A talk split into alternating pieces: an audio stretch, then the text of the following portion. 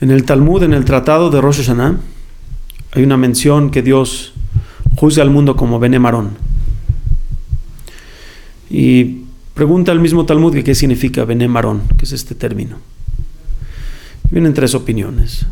No voy a ahondar demasiado en ellas porque no tenemos tiempo. Pero en esencia hay tres opiniones. Una dice que es como borreguitos que son contados uno por uno. Otra opinión dice que es como las alturas del marón, que es como un pasaje muy estrecho arriba de montañas, donde tiene que pasar uno por uno, no pueden pasar dos a la vez. Y tercera opinión dicen que son como soldados que también son contados uno por uno. Independientemente de las diferencias en estas tres opiniones, creo que hay una muy clara que de tema central entre las tres. Y que es que Dios va a separar al individuo del montón. A pesar de que hay muchas ovejitas, como tú, tú eres única. Entonces, ¿qué significa esto?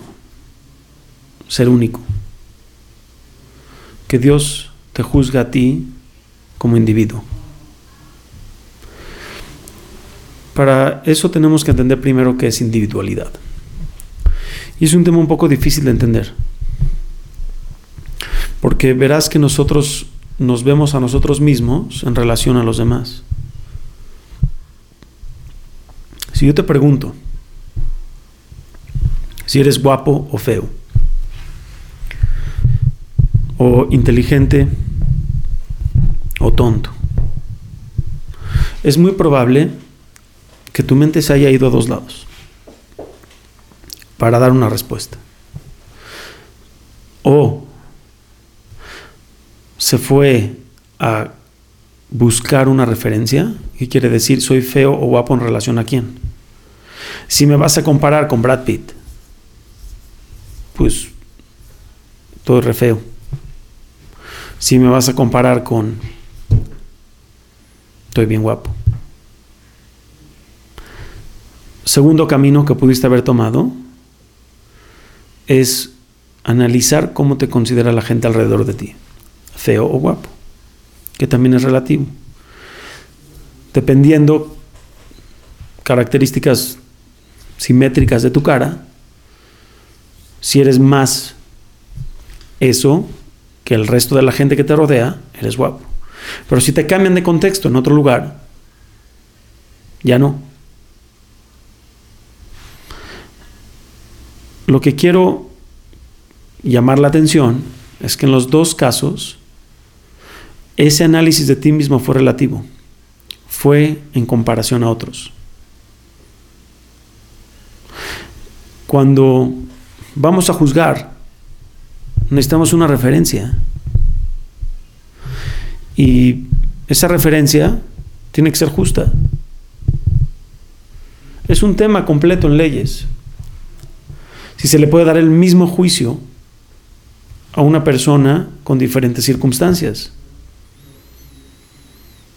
¿Qué tal si una persona viene de, de una situación muy compleja y robó, y el otro está robando por deporte?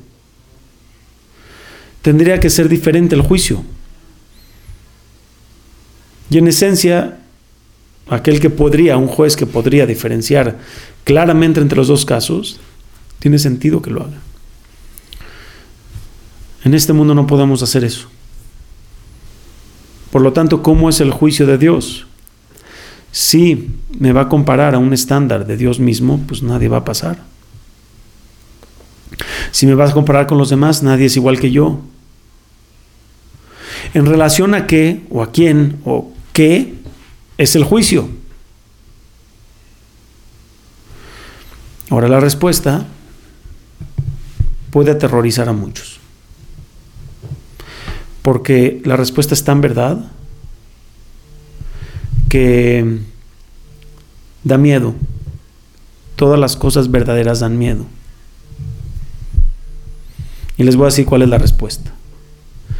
Dios te juzga en base a ti mismo. Ahora, Rosh Hashanah se trata del futuro. Se trata de potencial. Dios creó ese día el Gan Eden. Adán en el Gan Eden. El primer hombre en el jardín del Edén.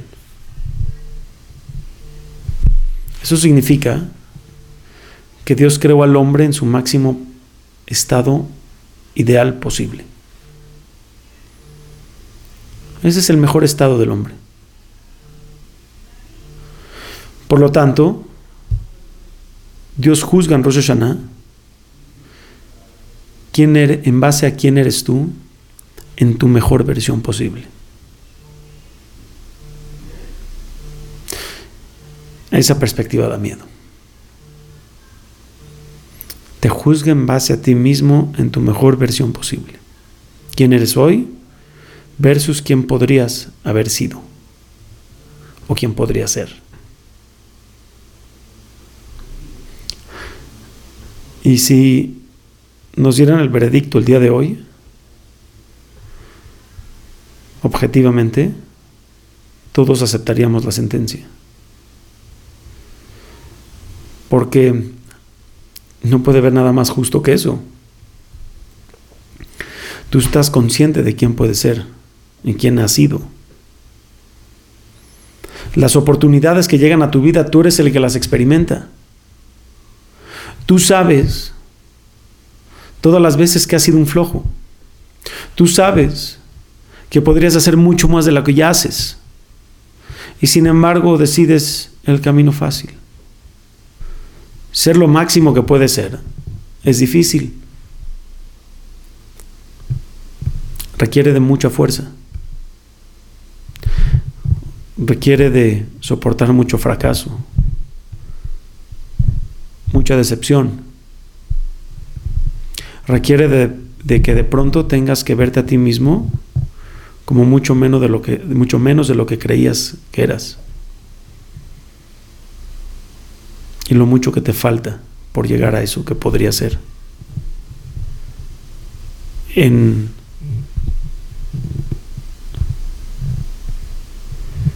y a la vez, al saber esto, no caerte en una depresión, ni en desesperación ni frustración. Seguir adelante. Eso cuesta trabajo. Dios no quiere que seas otro. Dios no te va a comparar con nadie más. Te va a comparar contigo mismo. Por lo tanto, no tenemos que ser nadie más. Porque el juicio es solo. Normalmente cuando buscamos mejorar, agarramos alguna referencia de lo que vemos. Vemos a ese amigo, a ese conocido, que ha logrado mucho y nos inspira y tratamos de volver a llegar a ese lado. Pero eso no es lo que Dios va a querer de nosotros, porque eso es tu amigo, tu conocido, ese no eres tú. Dios no quiere que tú seas tu amigo, quiere que seas la mejor versión de ti. Y en base a eso te juzga. Dios conoce todas tus circunstancias de vida, tus retos, tus fuerzas, tus pensamientos, tus debilidades, tu carácter central. Todo Él conoce de ti y en base a eso te juzga. Por lo tanto, cuando nos dicen que Dios va a juzgar, no tengan miedo de que Dios los va a comparar con algo que ustedes ni entienden. La comparación es contigo mismo, pero a la vez eso da mucho miedo porque te recuerda lo poco que a veces ocupamos nuestro potencial. Ari Kaplan dice que en el juicio final vamos a acercarnos a Dios desnudos y solos. Desnudo significa que no vamos a tener nada con que esconder lo que somos. En este mundo tenemos el cuerpo, tenemos ropa, tenemos paredes en la cual si algo no quiero mostrar al mundo simplemente me guardo. Estoy triste, sonrío. Estoy feliz y quiero demostrar otra cosa. lo pongo en mi cara. Puedo ser un hipócrita. Puedo tapar todos mis errores. Nadie se va a enterar. En ocasiones graves, ni tú mismo. Tú también te mientes a ti mismo a través de estas máscaras y estos disfraces. Pero con Dios no es así. Dios sí puede ver. Y no nada más es algo malo, no, no es algo no, no es algo negativo. También es positivo, también ha visto las cosas buenas que has logrado a pesar de tus circunstancias. Dios te entiende. Dios te está echando porras. Dios quiere lo mejor de ti.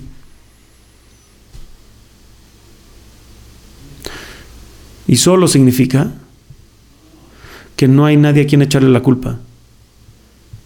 Yo recuerdo un amigo que en una ocasión me topé y le, había expresado algunas dudas que tenía sobre la religión, en especial en el mundo social, mi vida con mi familia. Y me dijo, Beto, tienes que saber que en esta vida estás solo. Y el único que paga los platos rotos eres tú. Si no haces algo por alguien más, el que se quedó sin hacerlo y sin la ganancia eres tú. El otro no va a tener nada. No te va a pagar nada de lo que tú no obtuviste. No hay pretextos. No hay. Los pretextos ya están puestos. Todo lo que no podías lograr bajo, por un motivo legítimo, Dios ya lo consideró. Dios te va a juzgar por esas cosas que no. Desnudo y solo. Rosh Hashanah es un pequeño ejercicio de ese juicio final en donde tenemos que enfrentarnos a nosotros mismos y contemplar de que si estamos solos y desnudos enfrente de Dios, en base a esos términos tenemos que crecer. Ahí es donde Dios quiere que crezcamos. Los niños tienden a... Hay un rabino que se llama Rav Meir Hadash. Y él tenía un alumno que era un desastre. Por todos lados, mal. Último en llegar, primero en irse. Se desaparecía días completos. En una ocasión, de repente este joven alumno se hace el mejor alumno que te puedas imaginar. El mejor. Primero en llegar, último en irse ya se comporta como piadoso. Estudia todo el tiempo. Estudia más allá de lo que le exigen. Ahora pensarías que los educadores judíos van a llegar y le van a decir, felicidades, wow, dame el teléfono a tus papás, ahorita mismo los vamos a presumir. Pero no es así con los sabios judíos. Llegó el rabino y le dijo, ¿cuándo vas a crecer? ¿Cuándo vas a dejar de ser un niño? Ahora llama la atención porque le dijo un niño. Porque los niños suelen ceder fácilmente a las fantasías de ser algo que no son. Ahí los ves echando telarañas como Spider-Man. Y, y están felices. Y qué bueno eso es ser niño. Es padrísimo. Pero tú ya eres un adulto. ¿Por qué sigues pretendiendo algo que no eres? Dios no quiere que seas alguien más, quiere que seas tú. Dios entiende tu contexto. Ahora falta que tú lo entiendas. Falta que tú mismo madures y entiendas que los cambios verdaderos y los que perduran son aquellos que son graduales.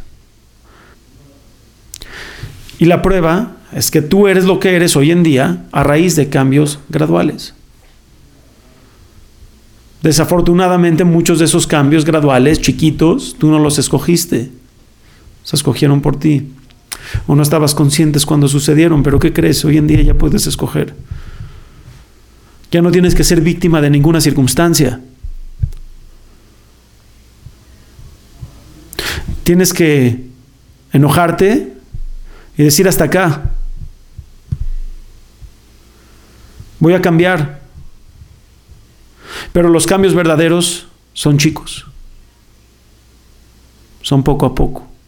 Son constantes. Son serios. Requieren de compromiso. Requieren de actitud cuando fracasas. Requieren de que entiendas que necesariamente fracasas. Aquellos que hacen cambios de la noche a la mañana demuestran con ese mismo acto que no son serios. Demuestran con ese acto que son inmaduros. Y Dios no puede tomar en serio algo así. Decisiones y cambios destinados al fracaso. Pareciera que desde el principio no los quisiste hacer.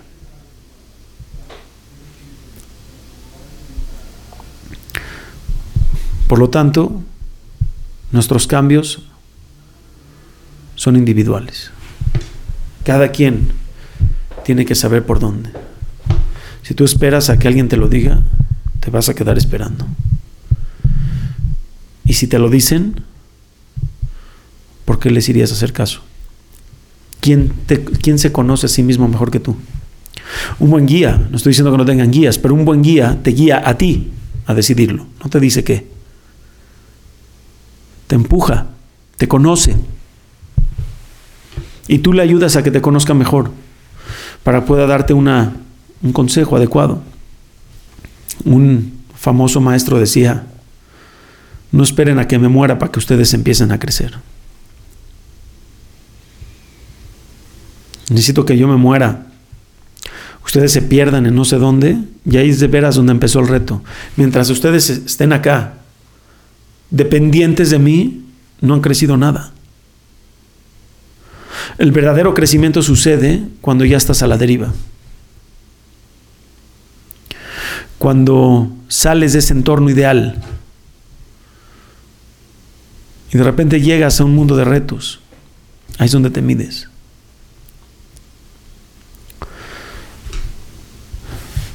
Por lo tanto, si queremos tomar en serio nuestro crecimiento, tenemos que dejar la inmadurez atrás tenemos que clarificar que queremos crecer. Tenemos que clarificar que podemos crecer. Tenemos que clarificar que cuesta mucho trabajo. Tenemos que clarificar que la gloria de aquello a lo que tú quieres cambiar no va a suceder de la noche a la mañana el placer que tendrías que haber sentido, yo ya cambié, yo ya dejé esta adicción, yo ya dejé estos hábitos, yo ya no soy así, eso no existe. Rara vez. Rara vez, en casos extremos, creo en cambios extremos. Pero la mayoría de nosotros no estamos en esa situación. Inclusive la gente que cambia de forma extrema, igual tiene que cambiar en su vida chica también. Todos tenemos que tener cambios. Pero tienen que ser cambios verdaderos. Y el secreto de esto es entender que el juicio es solitario. Estamos solos ante Dios. Tú sabes cuando estás creciendo y tú sabes cuando no. Tú sabes cuando tu crecimiento es verdadero y sabes cuando tu crecimiento es de un hipócrita. Y si no podemos esconder nada de Dios,